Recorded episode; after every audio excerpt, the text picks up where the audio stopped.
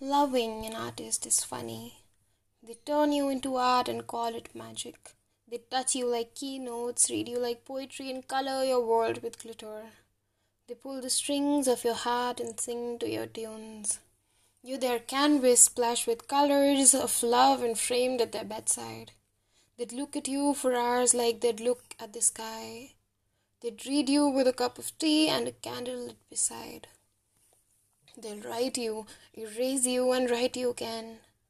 You're the muse they had been waiting for all their lives. Loving an artist is easy, but being loved by one easier, for who knows love better than one who turns petals into flowers? Be loved by an artist if you're afraid of death. Make them smile and they'll make you live forever. Make them cry and their words would never let you die.